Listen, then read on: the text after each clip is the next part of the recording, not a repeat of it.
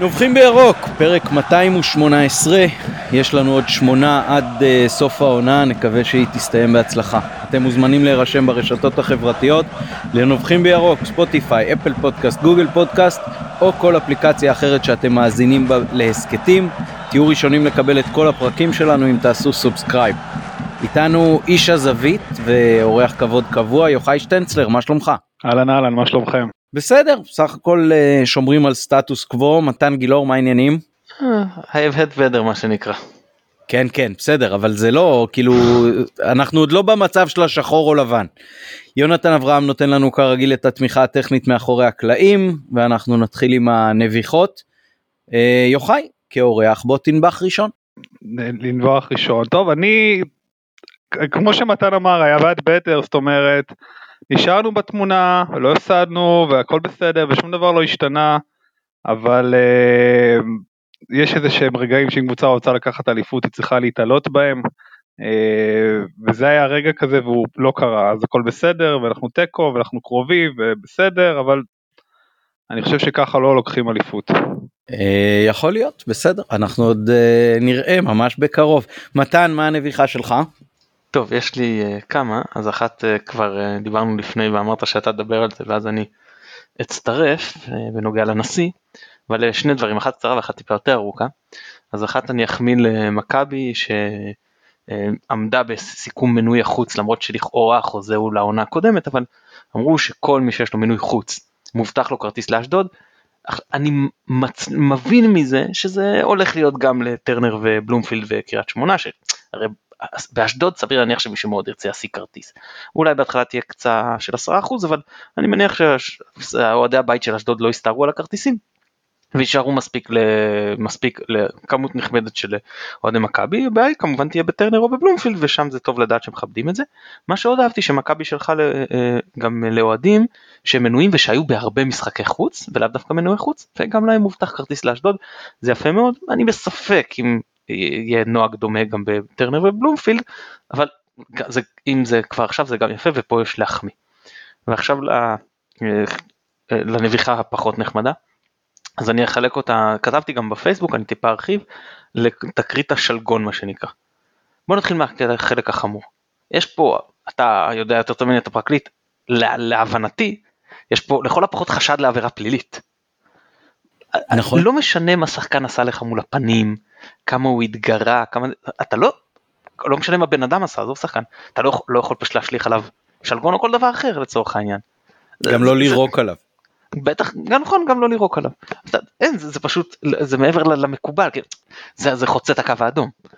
אה, עכשיו מעבר לעניין הזה, שצריך להיות כמובן מטופל על ידי רשויות אכיפת החוק, אה, יש פה עניין שזה ממש יכול לפגוע במכבי. זה עוד עלול לפגוע בעתיד וגם בקהל וגם בקבוצה עצמה כנראה שלא נספוג על זה, אתה יודע, זה עונש נקודות, אבל זה לא דברים שלא קרו בעבר, ששחקנים ספגו, שופטים, אני זוכר, ואפילו בארץ, אם אני לא טועה, אנחנו הולכים לדבר על אשדוד בהמשך, אז באשדוד, אם אני זוכר נכון, אפילו אני אומר שזה המשחק נגד הפועל באר שבע, ואני לא תתפוס אותי במילה, כוון ספג איזשהו חפץ, כן, אני חושב שזה היה איזה תקרית מוטות או משהו כזה. אולי מוט, יכול להיות, במשחק, ככל שאני זוכר, כבר לקראת סיום, והוא פוצץ. וכאילו אשדוד, אני חושב שזה אשדוד, או, הקבוצת חוץ, אני לא זוכר את יודע מה, וספגו שם הפסד טכני. לא לשכוח שיש אז... נעל שפספסה ככה את הראש של כולם שם. כן, בניגוד, נכון, ראיתי את זה אגב, בניגוד לנעל של ויקטור פאצ'ה שדווקא פגע בראש של הקקי דיבאצה. אבל, זה לא, אבל זה לא היה בכוונה, וגם הנעל של יואב זיו שפגע בכוון באיזה משחק, במשחקי חוץ של מכבי באירופה. אמ, בכל מקרה, אז, זה ממש, זה מעבר ללא לעניין, כאילו מבחינתי זה דבר חמור, זה לא צריך לקרות. ואז החלק השני, אחרי שזה נאמר, וחשוב לי שזה נאמר, צריך לקחת את טל בן חיים. טל בן חיים התנפל על ריין שייבר. ואני עד עכשיו לא הצלחתי להבין מה הייתה הטענה שלו לריין שייבר. תראה, מבחינת האוהד ריין שייבר לא יכול לעשות כלום, מה אתה רוצה שהוא ייכנס ליציע וישלוף כרטיס אדום לאוהד? כן, מה הוא יכול לעשות? מה שהוא יכול לעשות, הסעד היחיד, שכאילו, הוא מן הסתם ירשום את זה בדוח השיפוט, זה ברור שזה ייכנס. אני גם מניח שהוא אמר את זה לטל בן חיים, כן? אז הסעד היחיד שיש לו מעבר לאותו רגע זה לפוצץ את המשחק. עכשיו אני, אני לא סגור, לא בדקתי בחוקה, אני חושב שזה אפשרי, אני חושב, אני לא בטוח. אה, את הקטעים האלה בחוקה אני פחות בקיא, אבל אני מסתכל על טל מלחם ואני אומר, באמת, כאילו, ככה אתה רוצה לקחת אליפות? בוא, עזוב שאתם קבוצה יותר טובה וזה והכל טוב ויפה, אנחנו נדבר על זה בהמשך, אבל ככה לקחת אליפות על, על משהו שלא גרם לך נזק. אם טל בן חיים לא היה יכול להמשיך לשחק או שזה היה פוגע בתפקוד שלו, אני אומר לך שאני הייתי אפילו תומך בלפוצץ את המשחק. כי אתה פגעת, ספור, אתה השפעת ספורטיבית, זה לא יכול להיות שמעשה אלים של קהל ישפיע ספורטיבית על המשחק, כן? כן. פה זה לא מה שקרה. כל עוד טל בן חיים חזר בלי, ואין השפעה ספורטיבית, אולי הוא קצת היה יותר עצבני וזה בסדר, הוא גם ככה פרובוקטור, הוא גם ככה התעסק בכל דבר חוץ מלשחק כדורגל במשחק הזה. אז אה, לשמחתנו בחלק מהזמן. אז uh, כל עוד זה לא קרה, אז, אז באמת, מה, מה היה הטענות לריינשרייבר? אני לא מצליח להבין, מה רצית שהוא יעשה? כן, כאילו, זהו, זה, זה, זו הנביכה השנייה שלי. כן, טוב, קודם כל אתה מזכיר לי פה דבר מאוד יפה שלדעתי עשה השופט אה, בהמשך, אני לא זוכר אם זה היה כשטל בן חיים הוחלף או כששחקן אחר הוחלף, אה, אז הוא יצא מעבר לקווי המגרש, לא איפה שהספסלים, אלא לכיוון היציע המזרחי, כי שם הוא היה הכי קרוב, נדמה לי אולי שזה היה ייני אפילו, או טל בן חיים או ייני. והוא עמד ללכת את הדרך הקצרה יותר אה, ולעבור מתחת ליציע הצפוני. והשופט סימן לו, תעבור מצד שני, תעשה את העיקוף הארוך, וגם uh, הצמיד ככה שתי ידיים uh, כמו שיש את האימוג'י הזה של uh, תודה או של uh, תפילה לישו לא יודע אז uh, הוא הצמיד ככה את הידיים בקטע של אני מבקש ממך. לא בקטע שאתה חייב, אני מבקש ממך. וזה היה לדעתי משהו מאוד uh, יפה ונבון שהשופט עשה. אם uh, רוצים uh, שימוש נכון בחוק ההיגיון, הנה שימוש מצוין בחוק ההיגיון. Uh, ומעבר לכל מיני ביקורות על ההחלטה כזאת או אחרת של השופט, אני חושב שבסך הכל הוא היה גורם uh, מרגיע וממתן, אולי אפילו קצת עם uh, הטיה בקטע הזה לטובתנו, כי אני חושב שבפירוש האגרסיביות של מכבי, בטח בחלק הראשון של המשחק, יכלה לעלות לנו הרבה, הרבה יותר ביוקר. אה, אצילי במיוחד וכולי, אז uh, לא, לא את כל הדברים צריך לראות uh, רק דרך המשקפיים של האוהד, ולפעמים אתה רואה שגם uh, עושים איתך חסד באיזשהם מובנים, אז בקטע הזה אני חושב שהשופט עשה דבר נכון. אה, אני אברך יחד איתך על העובדה שמכבי מסתכלת על אה, רקורד הגעה למשחקים של אוהדים ועל אה, השתלבות עבר כמנויי חוץ, זה משהו שהיא נותנת לו משקל וגם עצם העובדה שהיא מודיעה לאוהדים באופן יזום, מהלך בהחלט מבורך מבחינתי. עכשיו עם כל, אנחנו גולשים לנביחות שלי, אז עם כל זה שאנחנו הרבה פעמים אה, מהדהדים את אה, דעתו של הקהל, או לפחות אה, חלק מהקהל, אז אני מבקש קצת ביקורת על הקהל. אז בטח על אותו אוהד ספציפי שהשליך את השלגון, ועל אותו אוהד שהשליך את הנעל, אז כאילו זה זה כל כך לא במקום כאילו הכי גורם נזק שאפשר מה, מה בדיוק אה, אוהד אה, תורם למועדון כשהוא עושה את הדבר הכל כך מטומטם הזה. אה, ואם כבר מדברים על דברים מטומטמים אז גם לנהום זה כבר משהו ש...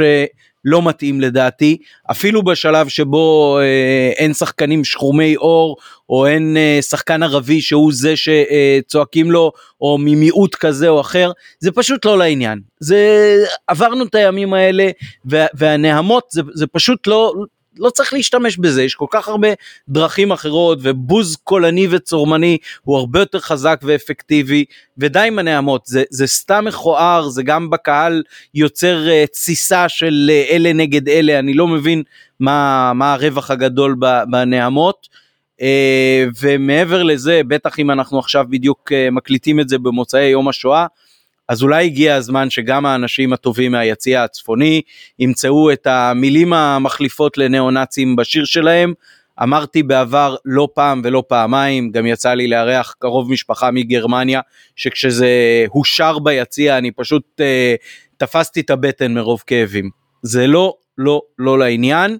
ואם אנחנו רוצים אה, שיתייחסו לאוהדי הכדורגל באופן הנכון וייתנו את הבמה לצעדים החיוביים שנעשים בקהל כקהילה וכציבור תרבותי שבא ומבקש זכויות, בטח עכשיו אה, אחרי הקורונה, הרבה פעמים אנחנו אומרים בשם המגזר החברתי הזה נגיד אנחנו אה, פונים ומבקשים כל מיני דברים אז אפשר לנקות את היציע גם מהצורות ביטוי האלה. אני לא אומר ללכת uh, לסטריליזציה מוחלטת, אבל uh, באמת שהביטוי ניאו-נאצים פשוט לא, לא מתאים גם למכבי. יש, יש uh, מקומות אולי ויציעים שזה יותר מתאים להם, אנחנו נגנה אותם מבחוץ, בוא לא נהיה חלק מהעניין הזה. עוד משהו בעניינים האלו? אני, אני רוצה להגיב ברשותך. קודם כל אני מסכים איתך כמובן לגבי הניאו-נאצים, אני גם לא אוהב גרמנים. אה, בסדר אז יגידו לי שאני גם לא אוהב חיזבאללה או כאלה בסדר אבל אני אכפת לי קודם כל מהקהל שלי כמו שאכפת לי יותר מלח... מהילד שלי מאשר מילדים ש... של. מהילד של השכן כן. אז זה אה, אחד לגבי הנעמות תראה אני גם לא אוהב את זה אבל אני אגיד משהו על זה. אוהדי מכבי קודם כל יש את העניין של הקופים שהם נואמים כמו קופים כאילו עם ההזדהות עם קופים. ב' אה, יש פה סוג של אמירה של אנחנו נואמים לכולם ואחרי ההרשעה שהיה בעניין קונטה, למרות שאז אני לא חושב שכל כך נעמוד, אבל לא חשוב, אז על אחת כמה וכמה. כאילו, אתם לא תיקחו את האופן שבו אנחנו מתבטאים כלפי כל שחקן ותהפכו את זה לעניין גזעני. כאילו ועכשיו על העיקרון אני אשתמש בזה, אמשיך להשתמש בזה ביתר סט. עכשיו אני לא אוהב את זה, אני אומר אני לא אוהב את הנעמות, אבל אני שמעתי יותר מאוהד מכבי אחד, אוהדים ואוהדות, שאומרים את זה בצורה אז המפורשת הזאת, אנחנו לא ניתן שיהפכו את האקט הזה שלנו לגזעני ועכשיו על אפם ועל אפכם ועל חמתכם אנחנו נשתמש בו עוד יותר, למרות שתמיד השתמשנו בו כלפי כולם, אבל עוד יותר שירגישו את זה על אחת כמה וכמה. רגע, וכשכן יהפכו את זה? אז מה נעשה אז? אז נבוא ונביא חוות דעת מומחה מכל מיני יציאים על זה שזה ככה וזה גם ישכנע את בית הדין? תעשה לי טובה. ראינו שזה לא עוזר, פסק הדין... לא, אז על אחת כמה... אז על אחת כמה וכמה. פסק הדין ההוא היה מבזה, אני רשמתי נגדו עשרה סעיפים למה הוא היה מבזה ומגוחך ואין שום סיכוי שהוא היה מחזיק בשום בית משפט uh, uh, סביר uh, אזרחי או פלילי ושהוא לא בית הדין, כאילו בית משפט, אתה יודע, אמיתי מה שנקרא. עם זאת, האם אתה מצפה מאוהד מהיציע שייכנס מאוד לשיקולים של איך בית הדין, כי להפך, זה לא, כאילו, להפך, בגלל זה אני אומר, לא, בגלל זה אני אומר, הרבה יותר פשוט, הרבה יותר פשוט להגיד, חבר'ה, זה מסכן אותנו, תעזבו את הנהמות. אין פה איזושהי אמירה, אתה יודע, זה לא איזשהו חופש ביטוי נורא נורא חשוב שאנחנו ננהם. אתה, אתה ראית את הסיפורו של וויל האנטינג? כן. אז יש שם קטע שהוא יכל לקבל או עם החגורה או עם המברג, משהו כזה. Mm-hmm. אז, הוא, אז הוא אומר, אז אה, אה, רובין וויליאמס אומר אני העדפתי עם החגורה, היא יותר גמישה כי זה פחות כואב. אז ווילנדי אומר לו כאילו, זה אומר אני העדפתי עם המברג. אז הוא אומר לו למה המברג זה יותר כואב, אז הוא אומר לו נכון פאק הים כאילו הבחורק שלו שהרביץ וכאילו בגלל זה שיראה שאני לא מפחד אז אתה יודע יש פה אולי כאילו את העניין של העשייה דווקא בגלל אותה מרשה מגוחכת וזה. עכשיו שוב אני נגד הנעמות נגד הנעמות, אני יכול להבין גם את הסיפור הזה. נראה לי, נראה לי שכשבודדים ביציע, אה, וגם לא ביציע הצפוני נגיד, ששם יש איזשהו אה, גל עידוד קצת יותר אחיד וכולי, אז כשבודדים ביציע נואמים, זה בדיוק המקרים שעלולים לסכן אותנו בבית הדין, ו- ו- וזה מכוער כשלעצמו, אז אה, הייתי מוותר על זה מכמה וכמה טעמים. אה, נעבור קצת לפינת אה, נוסטלגיה, אז לא היה לנו משהו ספציפי, אז אנחנו ניתן ככה פרפראות. אז א', אה, מזל טוב ליענקלה שחר שהגיע לגבורות, גיל 80 שנה. Uh, כבר לפני הרבה שנים הוא אמר שאין לו כוונה עוד להגיע לו כל כך הרבה שנים, אבל בינתיים הוא איתנו, אנחנו מאחלים לו בריאות טובה והרבה מאוד הצלחות עם מכבי, uh, בכל תפקיד שהוא יהיה בו, ומוקירים אותו מאוד על כל השנים הארוכות ומקווים שהשנה גם מכבי על הדשא תעשה לו נחת כמו שצריך. Uh, אני אחזור רק uh, ממש בתמצית על uh, דברים שאמרתי בעבר כשאירחנו פה כמה מאנשי ינקלך לסוגיהם. אתה אף פעם לא יודע מה יגיע במקומו, אז לא כל כך מהר להחליף, ונקווה שבגיל 120 יימצא לו תחליף ראוי וטוב שיזכה גם לפחות בהרבה אליפויות כמוהו. אני מילה, מילה, מילה שחר, מילה שחר. אני חושב ששחר זה הבן אדם, כאן אנחנו כבר מעל 200, קרוב ל-220 פרקים. אני חושב ששחר זה הבן אדם שספג אצלנו לאורך השנים הכי הרבה ביקורת.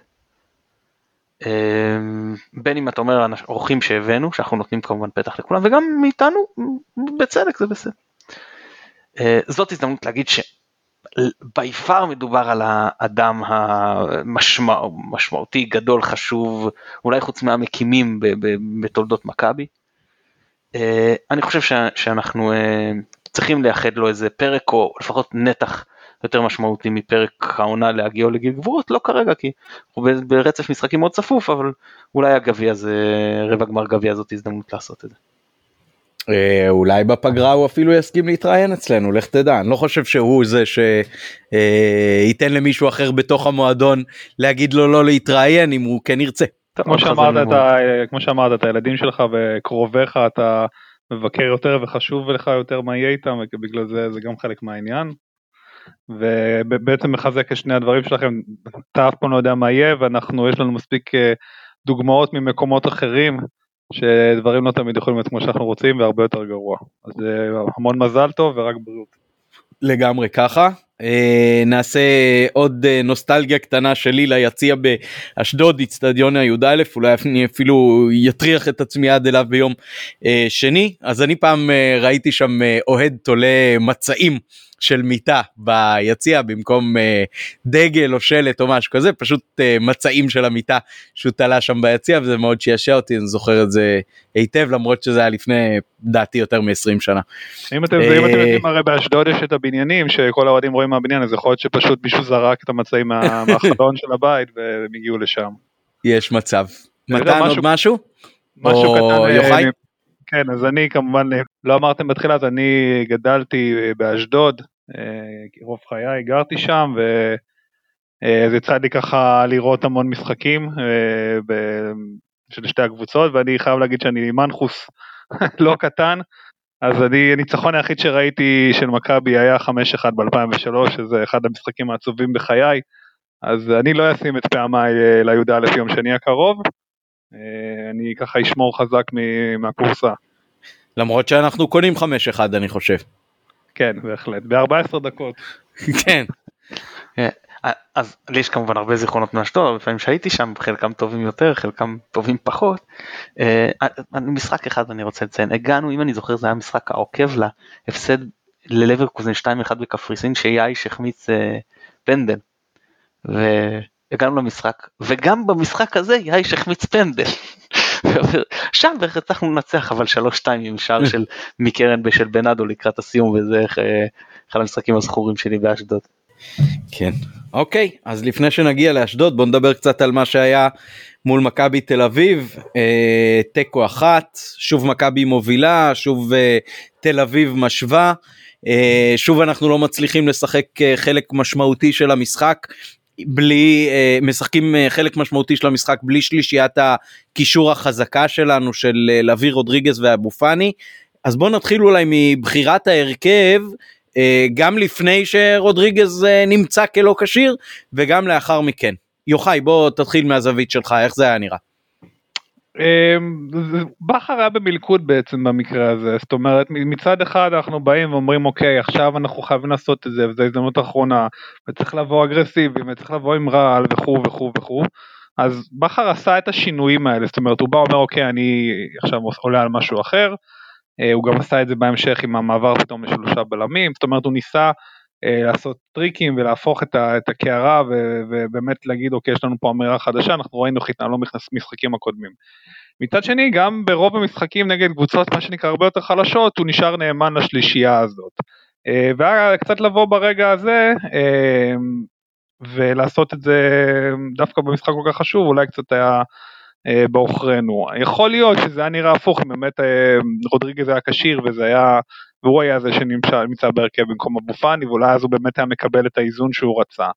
אמ, יש גם עוד משהו שאני, ששומעים בכל מקום, אוקיי, מכבי הובילה, הובילו שלוש פעמים ושלוש פעמים נגמר תיקו, אז גם ההובילה הזה, זאת אומרת, שני, זה לא שתי, היה, היה טירוף במחצית הראשונה מטורפת כמו שהיה במשחק הראשון, בשני המשחקים, שני השערים, אתם זוכרים, ממצב נייח, אחד עצמי ואחד אה, בנגיחה, זאת אומרת מאוד מאוד התקשינו באמת להגיע למצבים טובים ברוב המשחקים. אז אמ, אי אפשר להגיד בדיעבד, יכול להיות שבדיעבד היה נגמר אחרת ואותו דבר, והנה אומרים הנה בחר לא העז, והוא פחד וכו' וכו', אז במבחן התוצאה לא קיבלנו את מה שרצינו. בוודאי. מתן, איך אתה הסתכלת על ההרכב הצפוי ועל ההרכב אה, המצוי? טוב, אני, אני כמובן חשבתי בהתחלה שבכר יעלה עם שלישיית קישור, אז אבל אני אגיד כאילו, תראה, אם אני הצלחתי להבין גם כאיך שהוא פתח, הלך רוח, רעיונות שלו, זה תמיד הרבה יותר מעניין לה, להיכנס לראש למאמן, מאשר להגיד מה אני הייתי עושה, כן? כאילו, זה, זה. אני חושב שבכר אמר, אני התנפלתי על מכבי תל אביב בשני המשחקים הקודמים, הצלחתי לעלות ליתרון, זה נכון מה שיוחאי אומר, שלא הצלחנו להיות מסוכנים בבלומפילד, אבל היינו מאוד דומיננטי במחצית הראשונה, היא הייתה כאילו באמת במעמד אה, צד אחד מבחינת השליטה ב, ב, בקצב המשחק במרכז שדה. נכון שלא הצלחנו לתרגם את זה למצבים, לעומת המשחק הראשון שמהר מאוד עלינו ל-2-0. אז אני מבין ממנו שהוא רצה לבוא התקפי, לתת אותו ללחוץ קדימה, יש לך יותר שחקנים קדמיים, יותר שחקנים עם יכולת, להשיג את היתרון, לרדת למחצית ביתרון, מה שבאמת הצליח, ואז לעבור לשלישיית קישור ולנסות לנעול את המשחק, ואז להקשות יותר, כי גם דיברתי על זה לפני המשחק, אם אתה זוכר מה אמרתי שהמאץ', כאילו אמרתי שאין מאצ'אפ ספציפי שמאוד מפחיד אותי. או, או איזה יתרון של מכבי תל שחקנים, מה אמרתי שהכי מפחיד אותי? הכושר הגופני, נכון? ואני חושב שגם פה במשחק הזה, זה הדבר שהיה בעוכרינו בצורה המשמעותית ביותר בסיום המחצית הראשונה ומחצית השנייה. אני עוד לא צולל אה, פנימה למשחק, אני מדבר יחסית במאקרו, ומהבחינה הזאת אז לעלות לשלישיית קישור, שאחד מהם טרי, היה בזה הרבה אה, מחשבה הגיונית, כן? גם כמובן שהיה היגיון לפתוח עם שלושה קשרים, אבל יש פה זה, אני לא חושב שבכר רצה לשחק ב-4, 2, 3, 1 כל המשחק. אלא אם אנחנו אולי היינו נקלעים לפיגור וזה בסדר, אבל לכל הפחות עם התוכנית של אה, להתנפל ולהשיג את השער הראשון, מה גם שההתנפלות הזאת, מעבר לזה שאנחנו נחותים בכושר הגופני, מעבר לזה שאנחנו שחוקים יותר ועשינו פחות רוטציה, אותה התנפלות היא גם גובה ממך אה, אה, כוחות בהמשך המשחק. אה, אה, זה לגבי ההרכב שכאילו היה אמור לפתוח וגם יש, אה, אז עכשיו יצא מאז יצא מתוק מה שנקרא כי הקבוצה התאמנה כבר להרכב הזה. ורודריגז פתאום הבנת לפני המשחק כמו שבכר אמר לפני הקפה והעוגה שלפני החימום עלה לחימום לבד והבין שהוא לא כשיר. עכשיו תאר לך שהיית מתכונן כל השבוע ל-4-3-3 ואז פתאום לא הייתה לך ברירה אתה עובר ל-4-2-3-1. עכשיו קודם כל זה אומר שכאילו עוד שחקן התקפה נכנס, אתה, אתה בעצם משנה את המערך. ואז דברים אחרים, מה שתרגלת אחרת, כל התוכנית המשחק שלך משתנה. פה לכל הפחות, תוכנית המשחק לא השתנתה. אבו פאני בסדר נכנס לחימום, תחשוב שלפעמים זה יכול לקרות לך חמש דקות לפני המשחק. ואז השחקן נכנס בלי חימום עם שאר הקבוצה, וזה עוד יותר בלאגן. פה לפחות, היה לו את הקפה ועוגה לפני, להגיד בסדר, אבו פאני מעבר לזה שאתה עולה לחימום מלא, יכול לתדרך אותם, לתת איזשהו תדרוך, השינוי שזה עשה מעבר לזה שאני חושב שרודריגז שחקן יותר טוב מאבו פאני, זה גם אילץ את נטע לשנות מקום. עכשיו אני, כל מי שמאזין להסכת וקורא את הבלוג שלי יודע שאני דוגל בזה שנטע כשמונה הרבה יותר טוב מנטע כשש. וכל הסיפור הזה של ההתנפלות גם הוא הרבה יותר אה, רלוונטי כשנטע יותר קדמי. אז זה גם פגע לנו במידה מסוימת מהבחינה הזאת בתוכנית המשחק. אה, אז זהו, אז זה לגבי איך פתחנו, מה היה הרעיון מאחורי זה ולגבי פציעה של אה, רודריגז שהיא גם השפיעה על ההרכב ובעיקר בעיקר השפיעה על היכולת שלנו לעבור לשלושה קשרים במחצית השנייה כשעם כל הכבוד למאור לוי וליובל אשכנזי בכושרו הנוכחי זה קצת פחות רלוונטי אה, עבורם לשחק מחצית שלמה במשחק הזה. כן אני חייב להגיד שאני מאוד התבאסתי שראיתי את ההרכב אני חושב שדווקא שלישיית קישור החזקה ופה כמובן שכל מה שאני אומר הוא תיאורטי לגמרי כשבסוף רודריגז גם לא יכול היה לשחק. אבל uh, אני חושב שדווקא האמצע החזק הזה הוא זה שמאפשר למכבי א' להשתלט על הרבה יותר כדורים uh, בלי שהם יגיעו בכלל להגנה שלנו ונותן הרבה פחות זמן להגנה של היריב להסתדר ולהתארגן לקראת התקפות של השחקנים הקדמיים שלנו. ומעבר לזה גם הגנתית זה הרכב שנותן הרבה יותר במובן הזה שקשה יותר ליריבה לסכן אותנו אז אני, אני לא רואה את היתרון הגדול, אלא אם כן אתה משחק נגד קבוצות שממש מוותרות על הכדור. אה, אני לא רואה את היתרון הגדול בלשחק אה, רק עם שניים, חוץ מאולי עניין הרוטציה וזה, אבל אה, נגד מכבי תל אביב זה היה נראה לי too much, ובסוף כשהוא לא שיחק גם ההרכב הפך להתקפי הרבה יותר, חצי שעה ראשונה טובה של מכבי, עם שליטה והכל. אמרת קודם שאתה לא אה, צולל עמוק פנימה, אז אה, יוחאי או מתן, מי שתופס ראשון, בואו תצללו קצת פנימה למה היה לנו במשחק הזה. טוב, אם יוחאי לא משתלט, אתה, בוא אז בוא יוחאי בוא תתחיל אם אתה רוצה בכיף. לא לא לא בכבוד בכבוד. אה, אוקיי אז אני אצלול אוקיי אז uh, מכבי כמו בשני המשחקים הקודמים ניסה להתנפל מההתחלה. Um, בניגוד לשני המשחקים הקודמים זה עבד פחות טוב. Uh, מכבי תל אביב מאוד מאוד ניסו להוריד את הקצב. א' כי תיקו טוב להם. Uh, ב' כי היו חסרים להם uh, שחקנים משמעותיים גם לנו אבל להם מדובר על כמות גדולה יותר של שחקנים. וג' שוב לדכא את ההתלהבות שאנחנו באים איתה מההתחלה הם ידעו שהם בלבן ראה מה קרה בשלושת המשחקים הקודמים הוא הבין שהמטוטלת הולכת צהובה ככל שהמשחק מתקדם זאת אומרת פה אתה נדכא את החלק הראשון. ואני חושב שזה סך הכל די עבד להם זה נכון הם הצליחו לקבוע את קצב המשחק על קצב נמוך אני חושב שרמת הכדורגל בכלל במשחק אבל בעיקר מחצית הראשונה הייתה מאוד נמוכה. משחק באמת גרוע מאוד של שתי הקבוצות בעיקר התקפי. וזה נכון שמכבי יותר השתלטה על הכדור, אגב אני לא יודע אם זה מבחינת אה, אחוזי החזקה בכדור, אה, אה, לא אני חושב רואה שהם החזיקו יותר בכדור אבל טוב אבל הייתה זה, זה כבר היה כי בחצי שעה האחרונה ברבע שעה האחרונה באמת הם כן החזיקו יותר בכדור. בפתיחת המשחק אנחנו כן החזקנו יותר בחצי שעה הראשונה. ו, אבל לא הייתה סכמה התקפית. לא הייתה מה שראית מצוין נגד מכבי פתח תקווה. פשוט לא היה קיים במשחק הזה. היה כמה שחקנים שמנסים כאילו להציל את המולדת או לא יודע מה לעשות. זה נראה שהדבר היחיד שעובד לך התקפי זה אני דוחף כדור לחזיזה והוא מנסה איזה דריבל. ובמשחק הזה זה עבד לא טוב שזה מצוין כי זה יצר לנו פה ושם קצת התקפות. ובמשחק אחר זה יכול לא לעבוד לך אם היו אם היה לך שם לא יודע שחקן נגיד את גלאזר שאולי יכול לתת יותר עזרה אז אולי זה היה עובד או את פרץ פחות עייף זה, זה אולי עובד פחות טוב. אה, זאת לא צורה לשחק. אצילי לא עשה כלום, שרי בהתחלה לא כל כך בא אחורה לנהל את המשחק ועד שהוא בא זה היה נראה רע, באמת אחד המשחקים החלשים שלו במכבי. אה, דווקא הרבה פעמים אתה מצפה משחקנים כאלה שזה היו עכשיו במשחקים האלה אה, שרי אתה אומר הוא, הוא, הוא שחקן פחות יציב נגיד מפלניץ' או רודריגז אבל זה בסדר אתה אומר יחסית את התפקיד אני צריך אותו פחות יציב לאורך המשחק יותר הברקות אבל במשחקים הגדולים אתה רוצה אותו. וזה לא קורה לצערי, זה לא קורה, הוא כן נתן מספרים במשחק הראשון עם שער ובישול, אבל הוא לא היה שם טוב לאורך דקות ארוכות, ובטח לא במשחק הזה, וזה חבל. הוא כן ניסה הרבה, וזה נראה שלא הולך, הוא נכנס, ו... כן, כן, היה... שלא...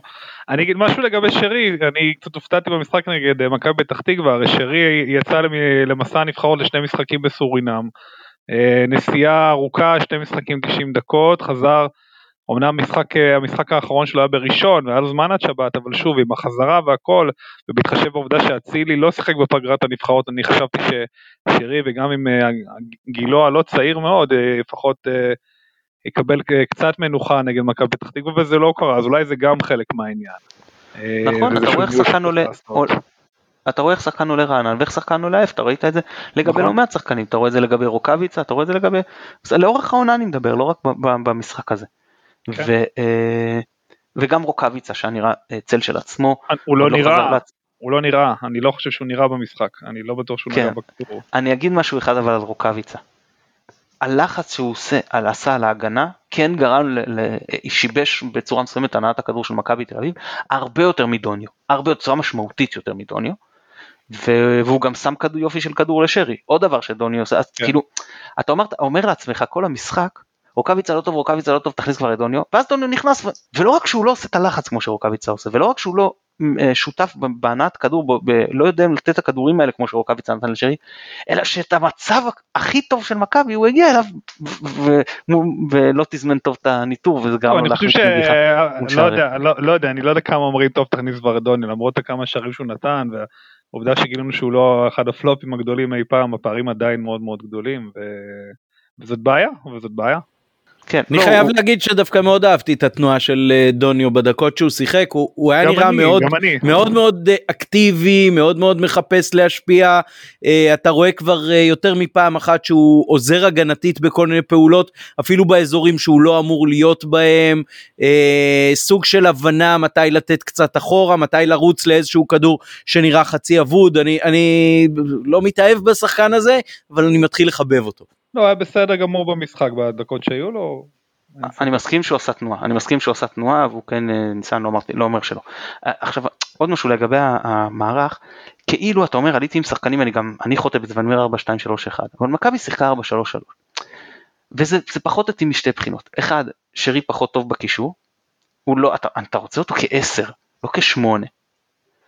וב' זה גם פוגע ב- בקישור מבחינה הגנתית. אני חושב שהיה נכון, נכון, אני מבין את ההיגיון של בכר, כן, אבל אני חושב שהיה נכון להגיד לאבו פאני ולהביא אתם שניים אחוריים בקו אחד, ושירי משחק לפניכם, אה, כמו המשולש שמכבי תל אביב שיחקה. מכבי תל אביב שיחקה משולש של שניים מאחורה, אחד מקדימה.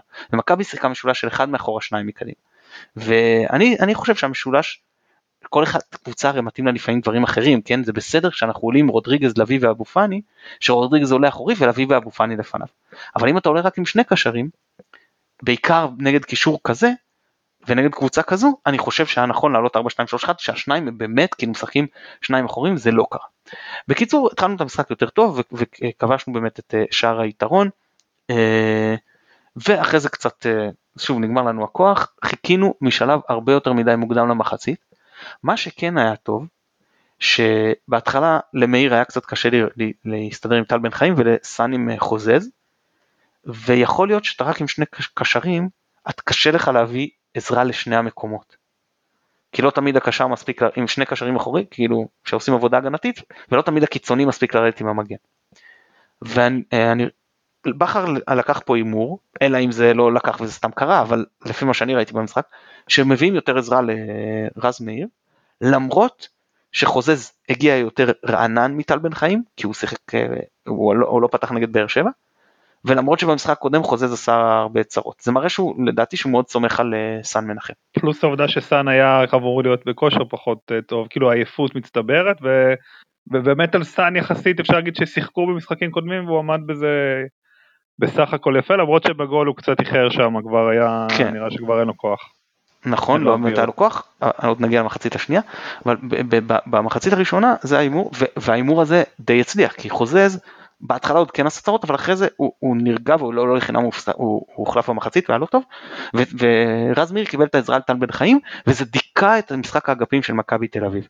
ואז הם היו צריכים להתחיל לעבוד מהאמצע, וזה כשחסרים לך אה, גלאזר, מה שאומר שאתה צריך לתת יותר תשומת לב גם לפן ההגנתי משחקנים אחרים, ובטח גולסה עם הכניסות שלו לעומק, מה שגם ריקן יודע לעשות, ועדיין זה לא באותה אה, רמה, ולא באותה רמה טכנית גם של יכולת טיפול בכדור, אז הצלחנו לנטרל להם אני חושב את, אה, יחסית טוב את משחק ההתקפה.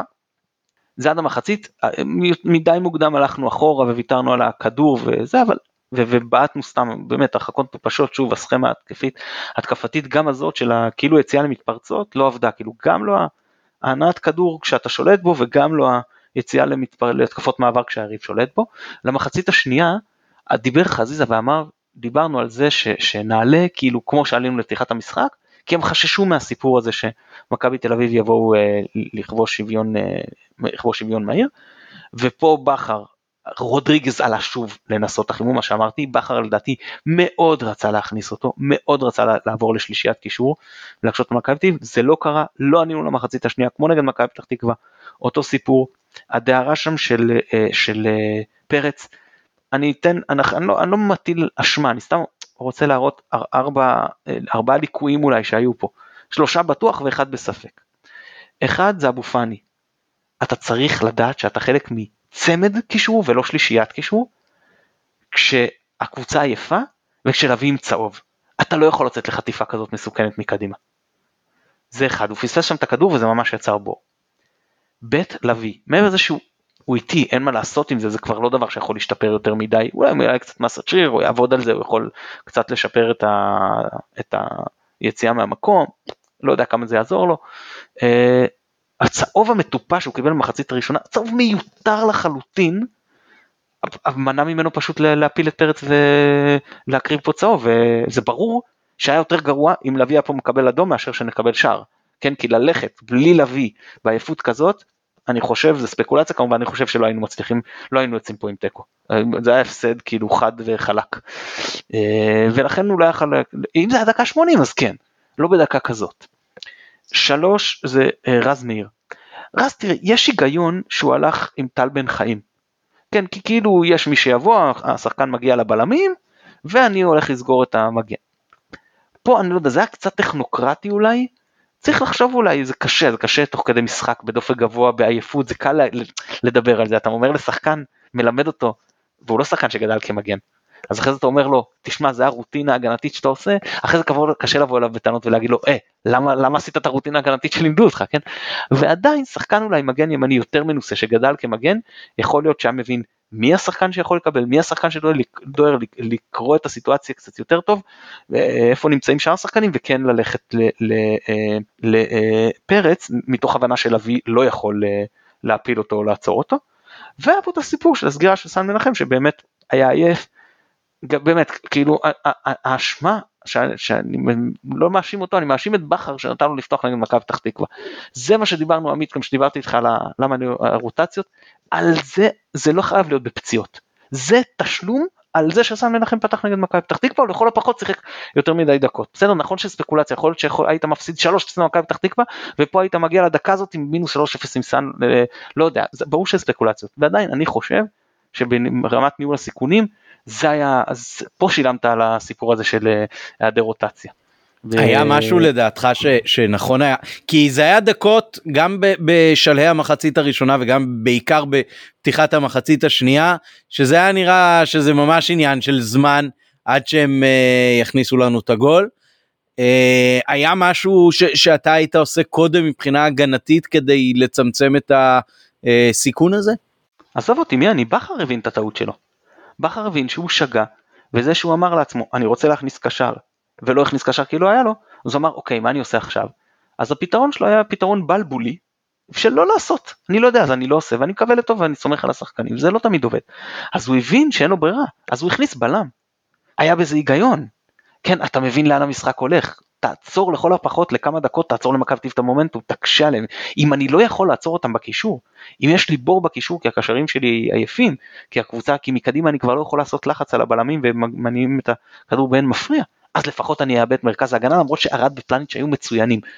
ארד מספר אחד לדעתי ופלניץ' מיד אחריו, הם באמת היו מצוינים, אבל אין מה לעשות, יש גבול לכמה אתה יכול להפיל, אתה מנפץ על הבלמים עוד פעם ועוד פעם ועוד פעם, כש, כשכל שאר הקבוצה עייפה, כשהמגנים שעשן עייף ורז עם מגבלות של רז, אז אין מה לעשות, בסופו של דבר זה, זה היה צריך לקרות, וטוב שהוא הכניס שם, אני חושב שהוא עשה חכם שהוא הכניס עוד בלם, אני לא חושב שזה היה פחדני, לא חושב שזה היה בקטע של אני רוצה תיקו, לא, זה היה בקטע של הגנתית זה יעבוד לי יותר טוב, ולהפך זה משחרר לי גם שחקנים אחרים להתקפה. נכון, נכון, זה לא, לא, שהוא... זה לא הרגיש הגנתי.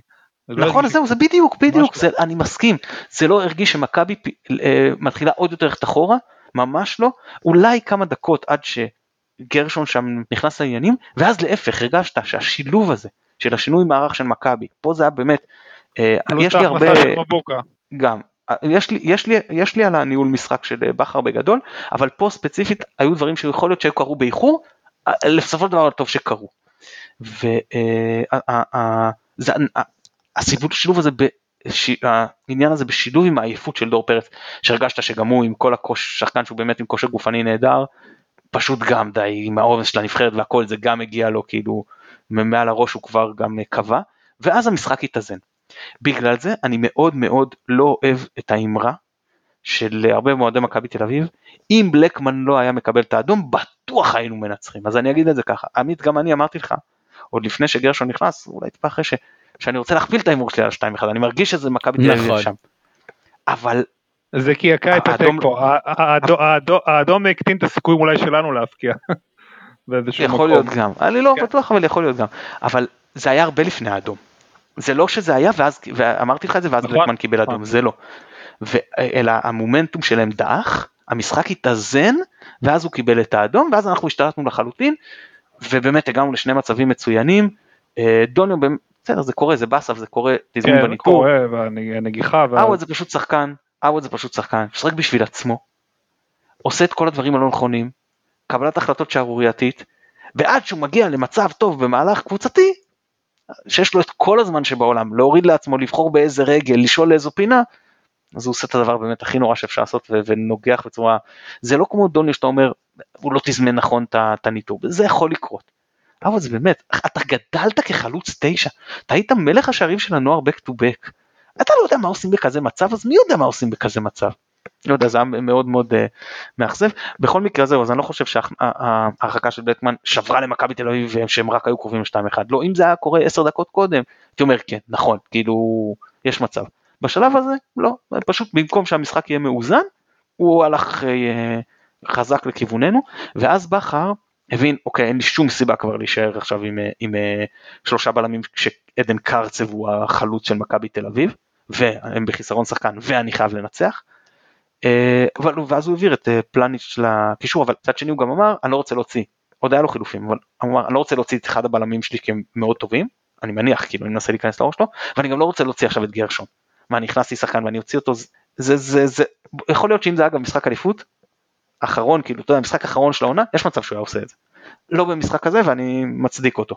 גם גרשון מתנהל בצורה כזאת שזה לא, ש, ש, שלא לא ראוי לעשות לו דבר כזה. בטח כשכולם עייפים בזה. בקיצור, אז הוא העביר את פלניץ' לקישור, אה, שמבחינה הגנתית פלניץ' היה שם בסדר, אבל מבחינה התקפית זה לא זה.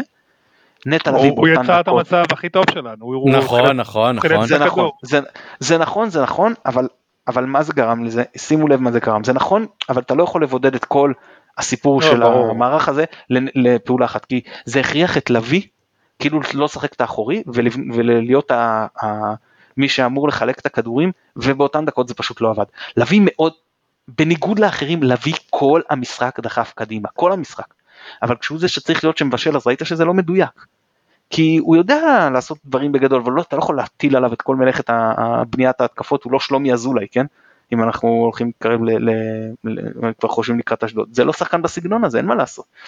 אז כשהוא צריך לשחרר לחץ עם דריבל הוא עשה מצוין, כשהוא צריך להרוויח כדורים הוא עושה מצוין, ויש שם באמת הר, הר, אה, אה, הרבה שבחים, אבל זה לא, והוא יודע גם לבשל, אבל לא, אתה לא יכול להגיד לו לנהל קובץ משחק ולהעביר ולהתחיל להכניס כדורים ארוכים וזה, זה, זה פשוט לא יקרה עם לביא, שהוא שהוא היה אמור לעשות באותן דקות, ובגלל זה ההתקפה שלנו גם לא נראתה כל כך טוב.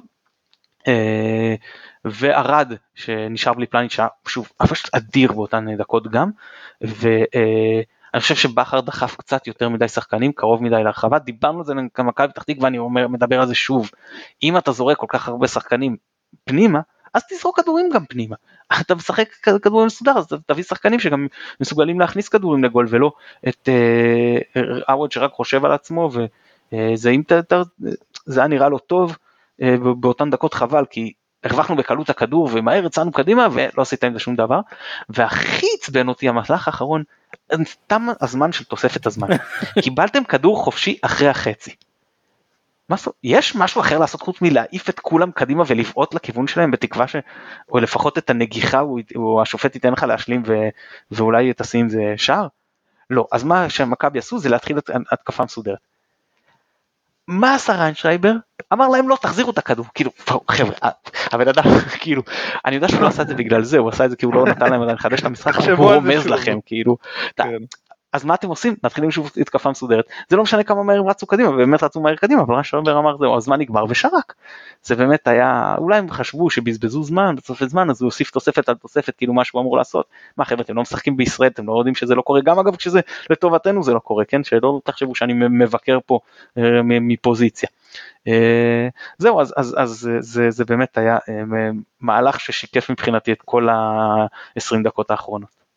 אה, דיברת על המצטיינים אז אני חייב להגיד אה, ולהזכיר שתי פעולות מצוינות בעיניי של אה, נטע לביא אה, שהיה טוב מאוד במשחק הזה אחד זה כמובן היציאה והפריצה שלו שבניגוד לפריצה של דור פרץ שהסתיימה בשער אה, הוא העביר שם את הכדור לשרי ושרי לא רק בפעולה הזאת אבל גם בפעולה הזאת בעצם בחר בפעולה הלא נכונה ובעט על, על השחקן שלפניו. אה, ושתיים, לקראת סוף המשחק, כשגלאזר כבר היה אה, כמחליף בשורות מכבי תל אביב, אז היה לו איזשהו כדור ככה ביציאה מהרחבה שלהם, והוא ראה שנטע לביא בא מולו. ומרוב בלבול הוא פשוט נתן לכדור מין בעיטה קטנה כזאת קדימה ונטע השתלט על זה בלי, בלי מאבק בעצם. וזה היה משהו ש- שמאוד מאוד סימל את מידת ההרתעה שיש לנטע לביא שיודעים שהוא כל כך טוב בחטיפות כדורים בחלק הקדמי שכבר אה, ממש מתבלבלים מולו ולא יודעים מה לעשות וזה היה מאוד מאוד מרשים מאוד מאוד אהבתי את הקטע הזה.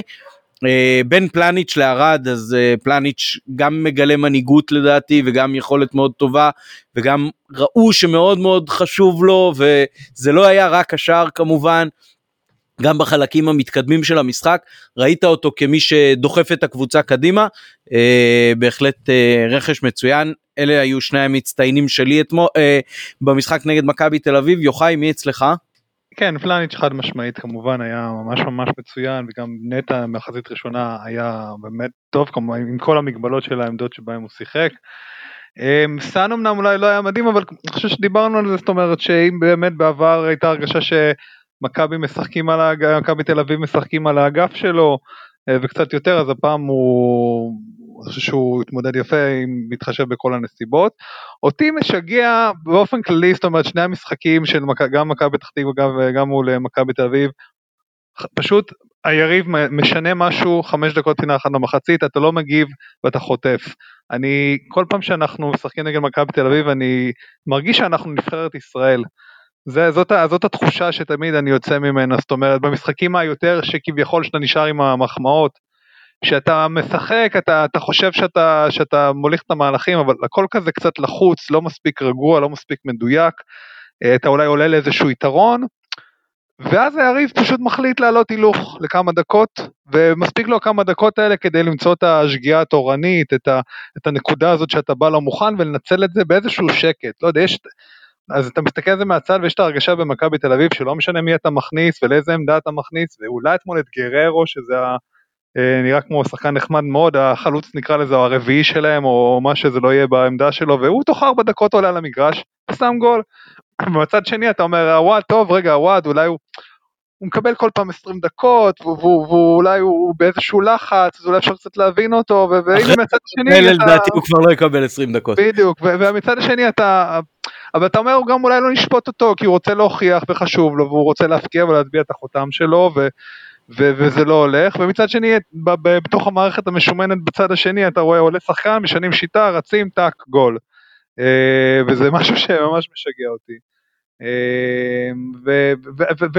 ואתה יודע, תמיד יש את העניין הזה, האם, הדיון הזה, האם, האם אה, מכבי, אה, האם, האם הנפילה ואיבוד כל היתרון הזה הוא עניין מנטלי או, או לא, אין, אתה יודע, כל, כל הדיבורים שיש. אז אני הרגשתי ברוב העונה שזה לא מנטלי, זאת אומרת, הפסדים למכבי פתח תקווה ואשדוד זה קבוצות שניצחו גם את מכבי תל אביב הן קבוצות חזקות וזה דברים שיכולים לקרות. אז, אז, אז אני, אבל, אבל בקטנות, בקטנות, שאתה מגיע למאבק הזה, אז, אז, אז זה כן עדיין שם, זה כן העובדה שעדיין לא ניצחת, וזה כן העובדה ש, ש, שלא לקחת אליפות כל כך הרבה שנים, ויש איזשהו קוף, קוף על הגב שלך, ואתה רואה את זה בפעולות האחרונות, אתה רואה את זה כמו ש, שזה לא שקט, אין איזשהו שקט בפעולות. גם אצילי שכל פעולה שלו עם כל הבישולים וכל המערכים הנכונים זה, זה, זה לא רגוע, גם עם כל, אה, עם בעוד כל הפרשה שהוא המעורב בה, גם אם זה עוואד שמנסה להוכיח, וגם חזיזה שבאיזשהו drive כזה, זאת אומרת, זה, זה, זה שם אתה נופל בנקודות, ואיך שזה נראה כרגע, אנחנו כרגע, אז אוקיי, בשלושה משחקים מול מכבי תל אביב, שתי תוצאות תיקו, הפסד קטן דקה 90, נקודה פחות מהם, אתה כביכול איתם בגובה העיניים ואתה בהמשך לדברים שאמרתי בהתחלה אבל אבל אתה צריך אתה צריך איזשהו התעלות טיפה יותר מזה ואני לא יודע מה יכלנו לעשות אחרת כי לפי מה שדיברנו לפי עניין הפצועים לפי עניין הספסל אה, בסך הכל הייתה גם עייפות אז החילופים גם אם אולי לא היו נכונים היו היה צורך להכניס שחקנים רעננים על הספסל נשארו רק אשכנזי ומאור לוי אם אני לא טועה אני לא בטוח. וגלאזר, זאת אומרת לא היו עוד שחקנים שאפשר להכניס, אז הכניסו את כל מי שהיה אפשר להכניס פחות או יותר, אה, ועשו את הדברים כאילו כביכול נכון, אתה יודע, הם אה, הפכו את המגינים לתוקפים ו... ועוד חלוץ, אני לא יודע מה היה אפשר לעשות אחרת, אבל אנחנו רואים בסופו של דבר שזה, לא שזה תוצאה רע, אבל לא הספיק למה שרצינו.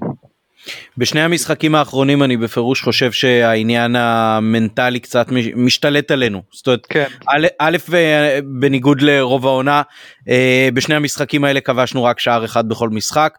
רואים הרבה מאוד חוסר שקט בפעולות, בעיקר בשליש האחרון של המגרש, והרבה מאוד דברים שבשגרה הצליחו למכבי יופי טופי. גם בהבקעות וגם בבישולים וגם בהנעת כדור בכלל, אה, הולכים עכשיו הרבה הרבה יותר אה, קשה ועצבני. אה, ואפילו כשמול מכבי פתח תקווה הפעלת מין מכבש כזה, אז כנראה שלא בכדי לא נכבש השער השני, כי, כי כשאתה משחק עצבני אז, אז הסיכוי הוא הרבה יותר אה, נמוך. עוד משהו שחייבים להגיד על מכבי תל אביב או שאנחנו עוברים לאשדוד? לא, לא, בוא, נמאס לי כבר, לא, לא רוצה לחשוב על זה יותר. המשחק כן, הזה באמת יצאתי... לפחות עד המפגש הבא איתם בבלומפילד. אתה יודע מה, אתה back to back, תוך שלושה ימים יוצא מהאצטדיון עם אותה תוצאה אחרי שהובלת, ופעמיים אתה מרגיש הפסד והפסד כואב. כן. לגמרי ככה. אה, אז מה אנחנו צריכים... בעונה הזאת כל איבוד נקודות הוא מרגיש כמו סוף העולם. זאת אומרת במיוחד בקצב צבירת נקודות שלהם אה, מה שבני ונכנס אתה מבין שכל הזדמנות שפספסת אתה לא יודע מתי תחזור אתה לא יודע מתי הם יצליחו לאבד את הנקודות עוד פעם זאת אומרת זה ככה זה מרגיש כל פעם. זה נכון אבל uh, אני חושב שזה נורא נאיבי אולי להגיד בטח אחרי שני משחקים שלא ניצחנו. אבל אני חושב שאיכותית מכבי יכולה גם לנצח מפה ועד סוף העונה את כל שמונת המשחקים ואז היא תלויה רק בעצמה כמובן. ולדעתי זה אפשרי ואני חושב שמכבי תל אביב תאבד נקודות למרות שהסטטיסטיקה שלהם בתקופה האחרונה היא יותר טובה. הנה מול הפועל תל אביב הם עשו תיקו ואני לא חושב שהאיכות שלהם היא, היא כזאת שבאמת אה, עומדת בפרופורציות לתוצאות. בהרבה מאוד משחקים זה היה תלוי אה, פנדל נכון. מפוקפק או פנדל אבל, או... אבל זה העניין של זה העניין של נכון, ניצחון נכון, בנקודות. נכון, נכון, זה, זה בפירוש, זה בפירוש ניצחון של הבגרות ושל המנטליות ושל היעילות, אבל uh, זה הולך להיות פלייאוף קשה לדעתי לשתי הקבוצות, יש uh, קבוצות מתחרות uh, טובות שכבר לאורך העונה הקשו בעצם על uh, שתי הקבוצות, בפירוש הולך להיות לנו עוד חודש וחצי מעניין. מתן, מה צריך לעשות? התחושה היא ש... טוב עוד פעם זה אולי מאיזושהי פסימיות וזה אבל באמת איך שאתה רואה את הקבוצה ופלוס עייפות ורוקאביצה ו... והשני משחקים האחרונים אתה מרגיש בוא נגיד ככה שיש יותר סיכויים שאנחנו נאבד אבל אנחנו נשאר אופטימיים עד, עד הסוף ונקווה לטוב. לא, אני עם יוחאי, אני עם יוחאי. כשאתה צריך לחצוב, אה, אה, דיברת על זה עמית שאתה רוצה לצמצם את הרוטציה בפלייאוף ואני אמרתי לך שאני מסכים איתך, אבל זה הלך מזה שהיית צריך לחצוב עד השחקן ה-15-16 יותר העונה. הם עשו את זה יותר, אנחנו פחות.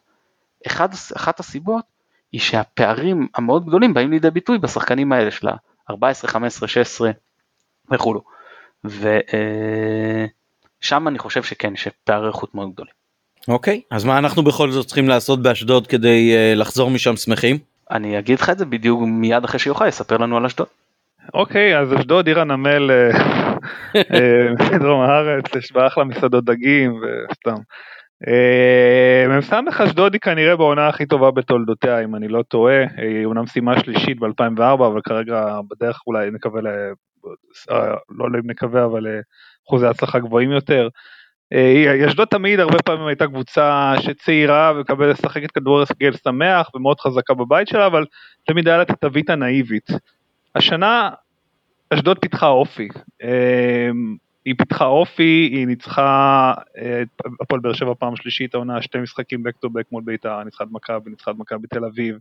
היא אמנם, אה, בוא נגיד, היה לה כל מיני פאנצ'רים דווקא מול אה, קבוצות חלשות יותר של פלייאוף תחתון, כל מיני הפסדים כאלה מפתיעים, אבל אשדוד נהנית, היא נהנית מה, מהחיים, היא משחקת משוחרר, בלי לחץ, זאת אומרת, באופן כללי המטרה של אה, לפחות ג'קי בן זקן ואשדוד זה להציג לראווה את השחקנים הצעירים ולעשות שניים שלושה אקזיטים. זאת אומרת זאת המטרה העיקרית, זה ככה היה בשנים האחרונות. איכשהו השנה זה עם איזון נכון של סגל, גם של זרים טובים ושל ותיקים, צעירים מוכשרים ו- ומאמן שמקבל גיבוי, זה, זה נראה טוב. אה, היא מאוד מאוד חזקה, התקפה שלישית בליגה, גם הגנה רביעית, שבדרך כלל ההגנה של אשדוד מאוד חלשה. גם שנה שעברה למשל היא הייתה קבוצה מאוד תוססת, אבל חטפה המון שערים ולדעתי סיימה, היה לה פלייאוף טוב, אבל לא זוכר באזור התשע, אני לא, לא בטוח. הפסד אחד אה, בתשעה משחקים אחרונים רק למכבי תל אביב. היא גם מאוד מאוד מאוזנת, זאת אומרת, אה, היא מאוד מאוד מאוזנת, זאת אומרת שלומי אזולאי הרבה פעמים נפצע, מוחלף, הורחק לא מזמן, גורדנה הורחק, אה, הבלם שלהם עכשיו, אבני פצוע, והם מסתדרים, זאת אומרת, אה, פעם, אה, פעם דין דוד כובש, ופעם אה, כנען, ואפילו גם ההחלפה של אה, שגיב יחזקאל ברמזי ספורי לא פגע בהם. אמ, לוקחים בחשבון גם את אה, שני המשחקים הקשים שהיו לנו מולם, אמ, וזה הולך להיות מאבק מאוד מאוד מאוד קשה.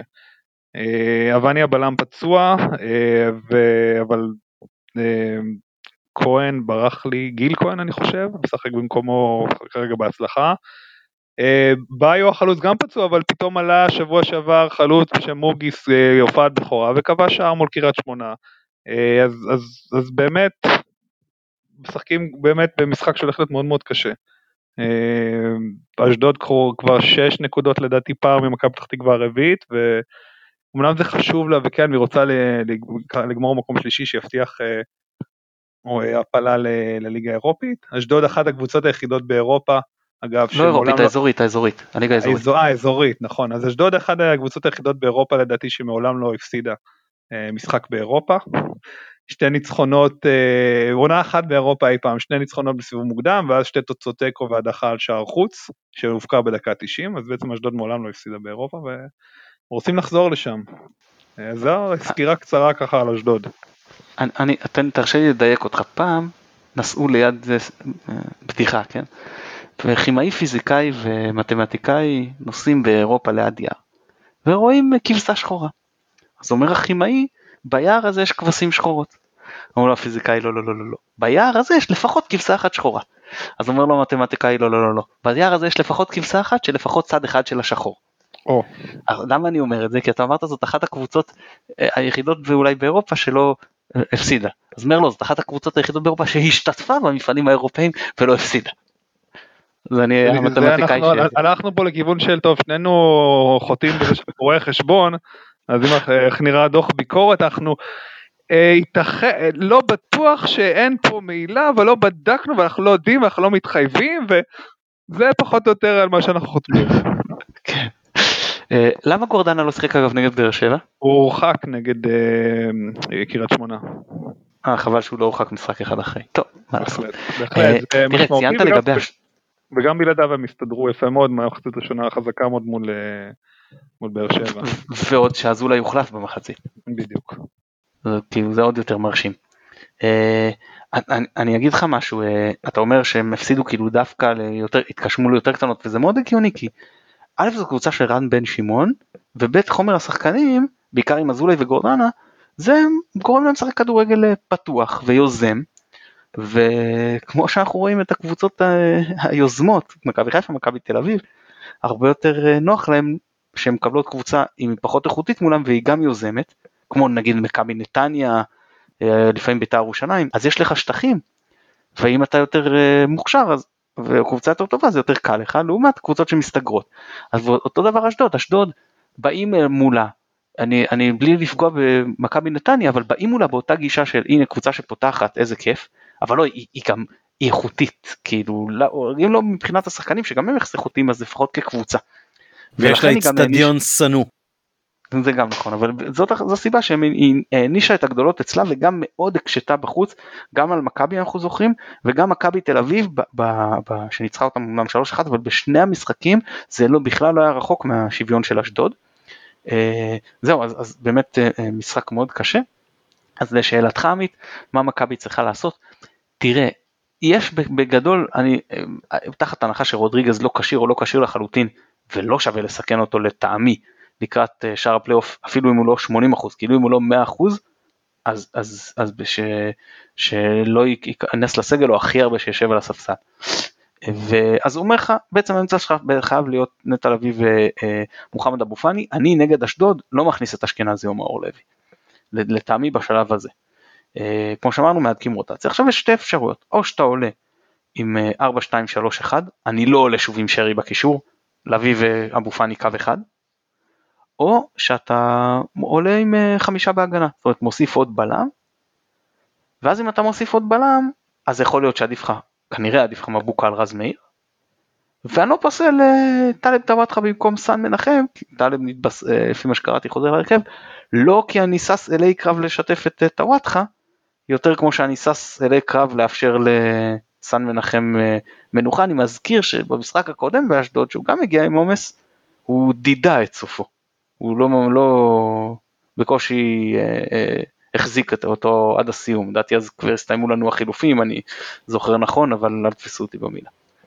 אה, אז, אז זאת אחת משתי השיטות, אם אני צריך לבחור, אז אני הולך על ה-4-2-3-1, כאילו עם, אה, כן עם אה, מנחם ומאיר, אה, כי יחסית זה יותר מרווח, כאילו זה שלישי שני שזה כן מרווח, איזה שבת שזה גם בסדר יחסית, ואז בגביע אני עולה עם, אה, אם אנחנו עוד בתמונת האליפות אז אני עולה שם כאילו הרכב מאוד חלקי. אה, וה, והחלק הקדמי אז, אז, אז אה, בקישור כאילו כמו שאמרתי לביא ואבו פאני ומקדימה כמובן אצילי שרי וחזיזה שלאור עייפותו הרבה של רוקאביצה גם שווה לשקול לפתוח עם, עם דוניו פשוט כי ראינו שרוקאביצה בא יותר רענן, קוראים לו מכבי פתח תקווה, הסתיים שער ובישול, הוא נראה יותר טוב. שוב, אני גם לא מאוד אה, אתאכזב אם מכבי תפתח עם שלושה בלמים, ואז אפילו אפילו אפשר ללכת לקיצון ולעשות, לשים את, את אה, רוקאביטה ודוניו ביחד, אפשר להיות יצירתיים פה, כן? שוב, אני גם לא יודע בדיוק איך אשדוד תפתח, אפשר רק לנחש, כן, שהם ימשיכו עם, אה, יוחאי אולי יתקן אותי, אבל זה מניח ש-4-3-3. כן, אשדוד הולכת עם 4-3-3 די, די קבוע. כן, זהו, זה, זה סביר, ו, ו, ואגב מקדימה יש באמת אה, שחקנים, גם חמודי כנען, גם יעקב בריאון, דין דוד, אה, אני מניח שזאת תהיה השלישייה שתפתח, אלא אם, אה, אם מישהו חוזר מפציעה, אבל הם, הם שחקנים יכולות, כן? חמודי כנען בעונה, עונת פריצה ממש, אני מניח, תקן אותי יוחאי אם אתה טועה, יש לו קייס פה לפריצת העונה בליגה. כן, כן, הוא קיבל, גם קיבל זימון לנבחרת עכשיו. נכון. אה, זהו, אז, אז, אה, אז, אז זה בסופו של דבר, אה, כאילו אם אני סוגר את כל האפשרויות שהעברתי, אז 4, 2, 3, 1, עם, כאילו כמו ההרכב שפתחנו נגד מכבי תל אביב, רק דוניו במקום רוקאביצה. אוקיי, יוחאי, עוד משהו לגבי המשחק שלנו מול אשדוד? בוא ננצח. יאללה, הלוואי. לא, אבל גם אני, אני, כן, אני מסכים פחות או יותר מתוך שמתן עשה גם של ההרכב. כן האופציות בהחלט מצטמצמות כשרודריגז כן. אה, לא לא כשיר אה, ומכבי תקן אותי אם אני טועה אבל לא כל כך שיחקה עם שלושה בלמים השנה נכון מתן? תראה שיחקנו ככה נגד מכבי פתח תקווה מחצית נגד מכבי תל אביב כמעט אה, כאילו בערך חצי שעה אז זה נכון שלא שיחקנו הרבה ככה במהלך העונה אבל אם בשני המשחקים האחרונים ניסית את זה וזה לפחות בחלק מה... במחצית הראשונה נגד מכבי פתח תקווה זה עבד, בפתיחת השנייה פחות, אבל נגד מכבי תל אביב גם זה עבד עד האדום ואז זה קצת תקע אותנו, לא משנה, אבל זה עבד, כאילו, אני מניח שבכר גם עובד על זה באימונים, זה כן משהו שהוא יכול להיות על השולחן. כן, יכול להיות באמת שהוא גם ינסה בקטע הזה להפתיע ואז אה, להרוויח גם מתוך אלמנט ההפתעה אה, משהו לפחות בחלק הראשון של המשחק. אוקיי, אה, רק דיברת על הגביע אז נזכיר שבין אשדוד לגביע עוד יש משחק אחד מול קריית שמונה בבית במוצאי שבת בשמונה וחצי. אבל אנחנו נהמר בינתיים על המשחק הקרוב. יום שני, שמונה וחצי בערב, אצטדיון הי"א הזכור לרע. יוחאי, תוצאה. אני חלש בהימורים ולכן נהמר על תיקו. אוקיי, תיקו כמה? אחת. מתן? אני גם רואה חשבון אז אני מקובל על מה שהיה ו... 1-0 אשדוד. אה איזה התפרעות. Uh, טוב אני מהמר על 2-1 למכבי די uh, חבר'ה אנחנו צריכים uh, לחזור למסלול הניצחונות אנחנו אמנם לא מסיימים את העונה בחורף אבל uh, רוצים להגיע למייק שזה עוד uh, רלוונטי הכל על השולחן. Uh, יוחאי אתה רוצה לתת לנו גם uh, שהם שתי מילים על הרפורמה באתר הזווית שכתבת בו לא מעט? אה, כן, ככה באמת בשתי מילים, אז אה, אתר הזווית כבר כמעט שש שנים קיים מאז שתמיר זוהר וברק קורן, חברים יקרים, הקימו אותו. אה, ככה יחסית מלווה אותם, אה, לא יחסית, מלווה אותם באמת מ-day one בפרויקט הנהדר הזה. באמת חבר'ה ששינו, באמת שינו, לא שינו, אבל נתנו פה גב מאוד חזק לשינוי ב... בתקשורת הספורט וכחלק גם ממה שאתם עושים פה ובאמת מעבר לתוכן שהתוכן באמת מצוין אז בנו קהילה מדהימה של אנשים שחלק גדול מהם השתלבו כבר בתקשורת הספורט ופשוט אה, הרבה חבר'ה שהם חברים ביחד עד, עד היום המון אנשים אה, יקרים ש- שהכרנו. הם, הם כרגע קצת מורידים הילוך, הם, את האתר עצמו הם, הם, הם סוגרים, את זאת אומרת את האתר הפיזי שבו עולות הכתבות, העמוד פייסבוק אה, ימשיך לפעול, הפודקאסט ימשיך לפעול, זאת אומרת גם יעלו תכנים בעמוד פייסבוק, אה, קבוצת, ה, קבוצת הגולשים תמשיך לפעול, אבל בסופו של דבר הגיעו למסקנה שזה קצת גוזל יותר מדי זמן, uh, וימשיכו להפעיל את הפלטפורמה בצורה מצומצמת יותר. אוקיי, okay, נאחל כמובן uh, הרבה בהצלחה, אני מאוד אוהב uh, להאזין לפודקאסט שלהם וגם לקרוא את הציוצים פה ושם. תודה רבה יוחאי. בשמחה, בכיף, נהניתי לבוא, תודה חברים. Uh, תודה רבה גם uh, מתן גילאור. תודה לכם. ותודה רבה ליונתן אברהם שנותן לנו את התמיכה הטכנית מאחורי הקלעים, אני הייתי עמית פרלה, אתם מוזמנים לעשות subscribe בכל פלטפורמת אפליקציה של פודקאסטים או בכל רשת חברתית שהיא, שיהיה לנו שבוע טוב ועם פנים לאשדוד, ניצחון ירוק עולה.